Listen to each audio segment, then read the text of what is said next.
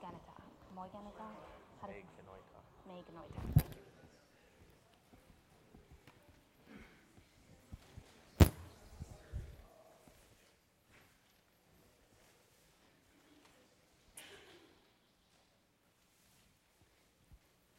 Well, good morning, guys. We'll pray. Uh, God, we ask you to quiet our minds and our hearts now that we can hear from you. Amen. One of the fun things about giving a sermon at New Hope is looking at your passage and trying to figure out why exactly Jason breaks things up the way that he does. So, in this particular case, Jason sent me an email a few months ago and said, Hey, do you want to preach on Romans 8 31 through 36? And so I opened a new tab in my browser and I pulled it up and I started reading. What then shall we say to these things? If God is for us, who is against us? Now, I know there are some people in this congregation um, who know Romans. And if you say, like, Romans 9, they're like, oh, Romans 9, right? I'm not one of them. But uh, I do, I have been around these verses enough that when I hear that one, if God is for us, who can be against us? I know that we're at the start of this long crescendo that's building up to a big payoff. I kind of start to hear the Rocky theme song in my head. And I thought, awesome! Jason is giving me the more than conquerors for I am convinced passage. That's a great one. I don't even really need to say anything. I can just stand up there and read it over and over for 25 minutes, and we can all just leave more encouraged. So I thought I'd start practicing. What then shall we say to these things? If God is for us, who's against us? He who did not spare his own son, but delivered him over for us all, how will he not also with him freely give us all things? Who will bring a charge against God's elect? God is the one who justifies. Who's the one who condemns? Christ Jesus is he who died, yes, who was raised, who is at the right hand of God, who also intercedes for us. Who will separate us from the love of Christ? Will tribulation or distress or persecution or famine or nakedness or peril or sword?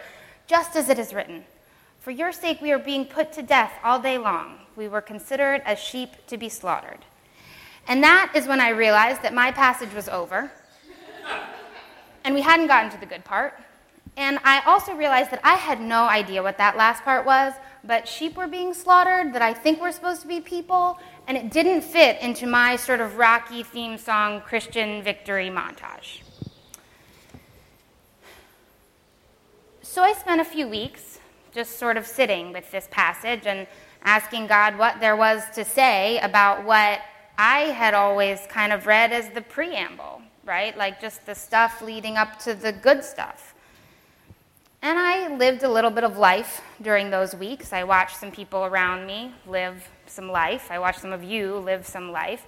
And I found myself coming back to this list of rhetorical questions that he sort of runs through in this passage. Now, rhetorical question is one of those phrases we use a lot. What is a rhetorical question? That's not a rhetorical question. Anyone? Give you, right. Yeah. So, usually, often, that is it, that you know the answer. But rhetorical really means just intended to persuade or convince. So, you can have a rhetorical question where there's only one possible answer. You know, the big thing in parenting these days is that you're supposed to give your kids choices. I don't always want to give choices. And so I find myself asking a lot of rhetorical questions. Eva, for lunch, would you like to have leftover pasta and meatballs or a bowl of rocks, right? Earlier in our Roman series, you may remember we did, I think it was a four part series entitled Hell No. And each of the Hell No sermons was about a rhetorical question that Paul raised.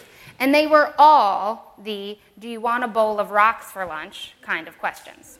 They were things like, well, then should we just keep on sinning so grace can increase? Or, well, does that mean that the law is sin? And in each case, Paul's response was this phrase, me genoita. Am I saying that right? Eh, close enough.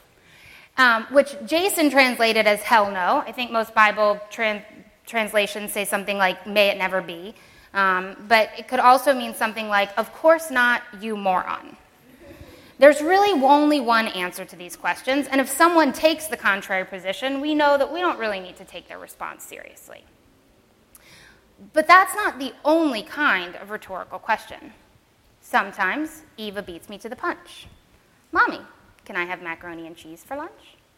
And if for some reason I really do need her to eat the pasta and meatballs, then I ask a different kind of rhetorical question. And it goes like this Well, Eve, here's the deal.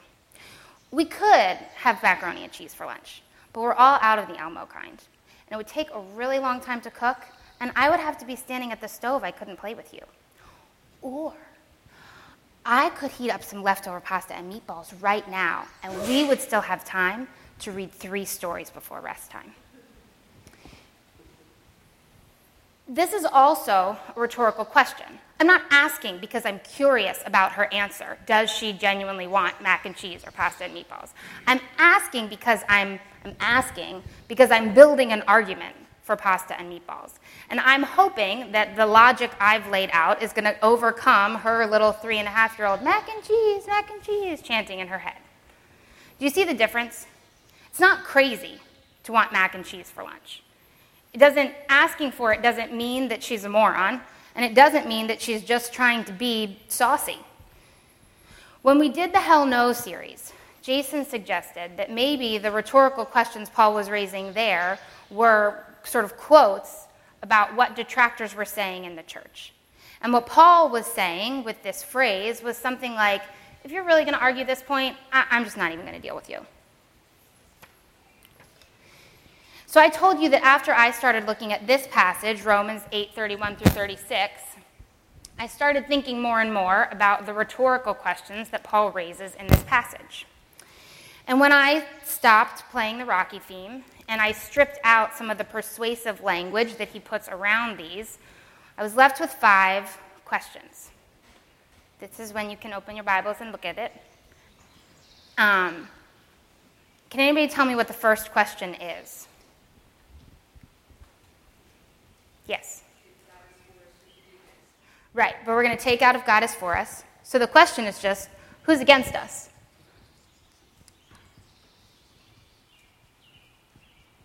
Or more precisely, this means who's effectively against us? Who do we need to be worried about prevailing over us? What's the next one?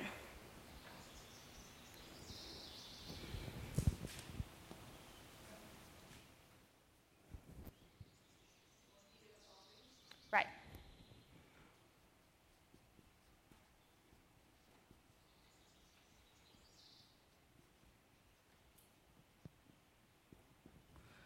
The next two kind of go together. They're sort of a courtroom analogy. What are they? Right. Who's going to prosecute? And then what's the follow up? Who's going to judge?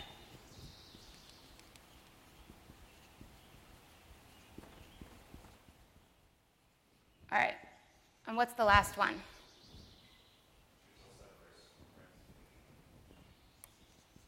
Right. Who or what can separate us from Christ?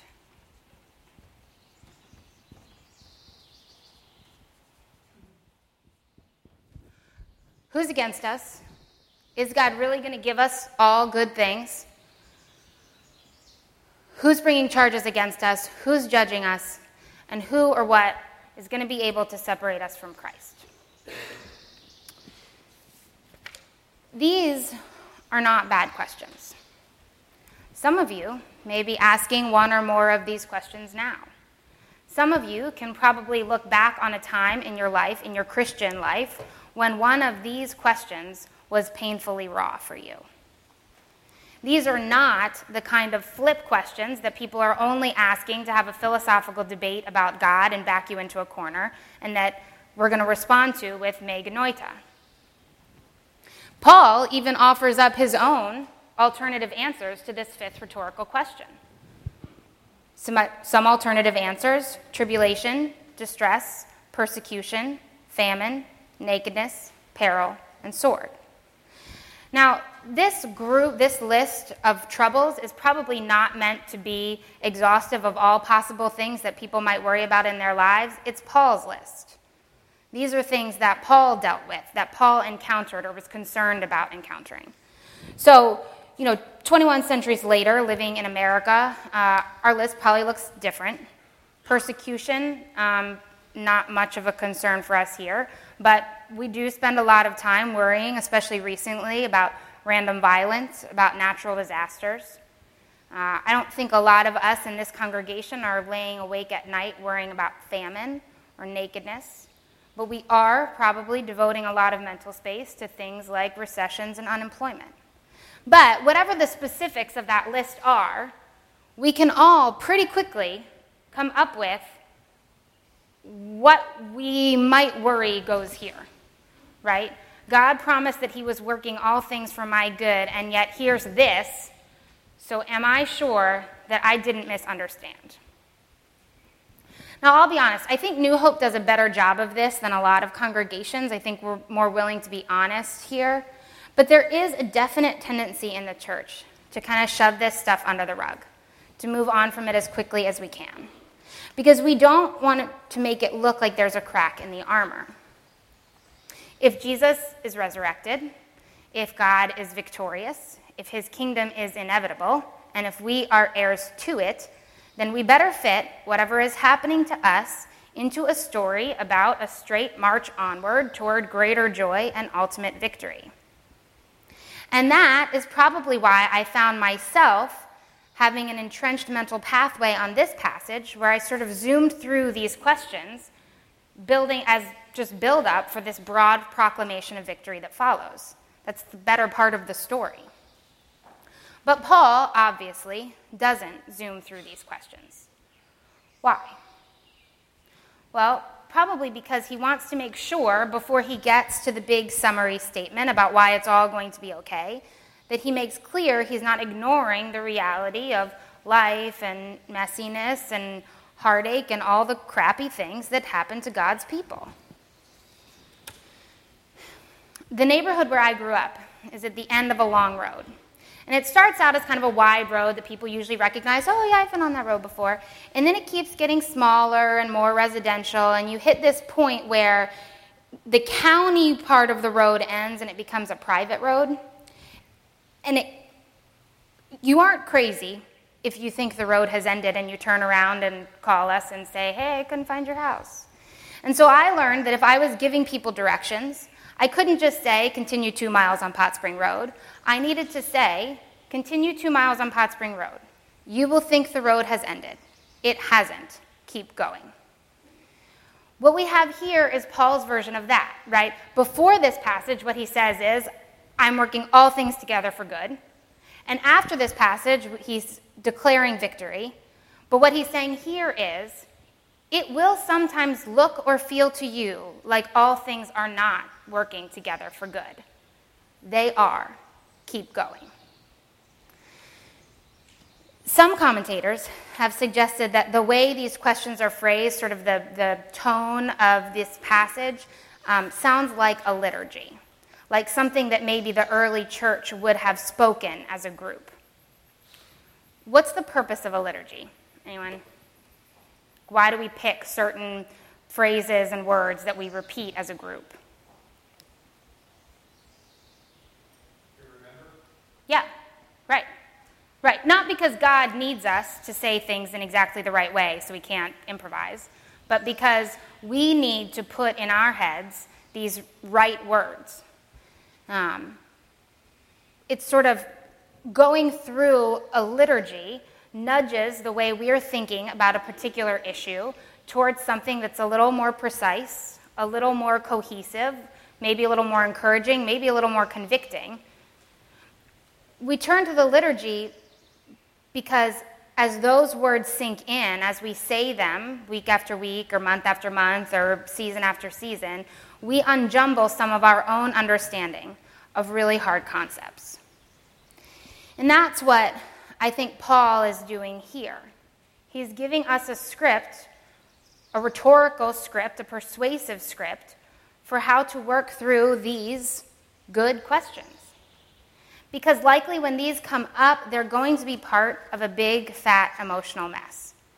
And the right answers or the right method of thinking that's going to get us to the answers is going to be hard to find in those moments. When my husband Dave ran his first marathon, he said that around mile 24, he was really second guessing whether he was cut out to be a runner. Has anyone here run a marathon before? I was, I believed you. I was impressed, but uh, was mile 24 fun? No. Yeah. So on the sidelines, Dave said he saw what looked like a seasoned marathoner holding up a sign that said, "Remember, you love running." Why?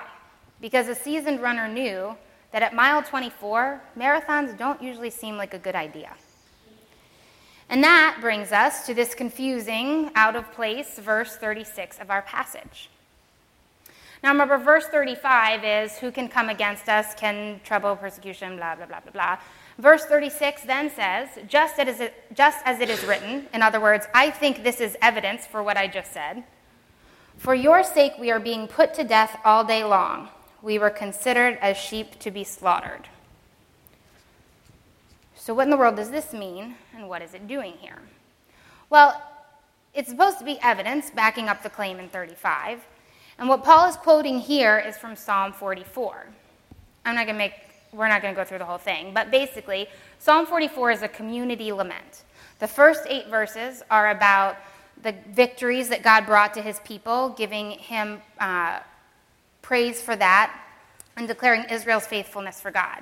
The next eight verses are lamenting God's abandonment of his people and related defeats and humiliations.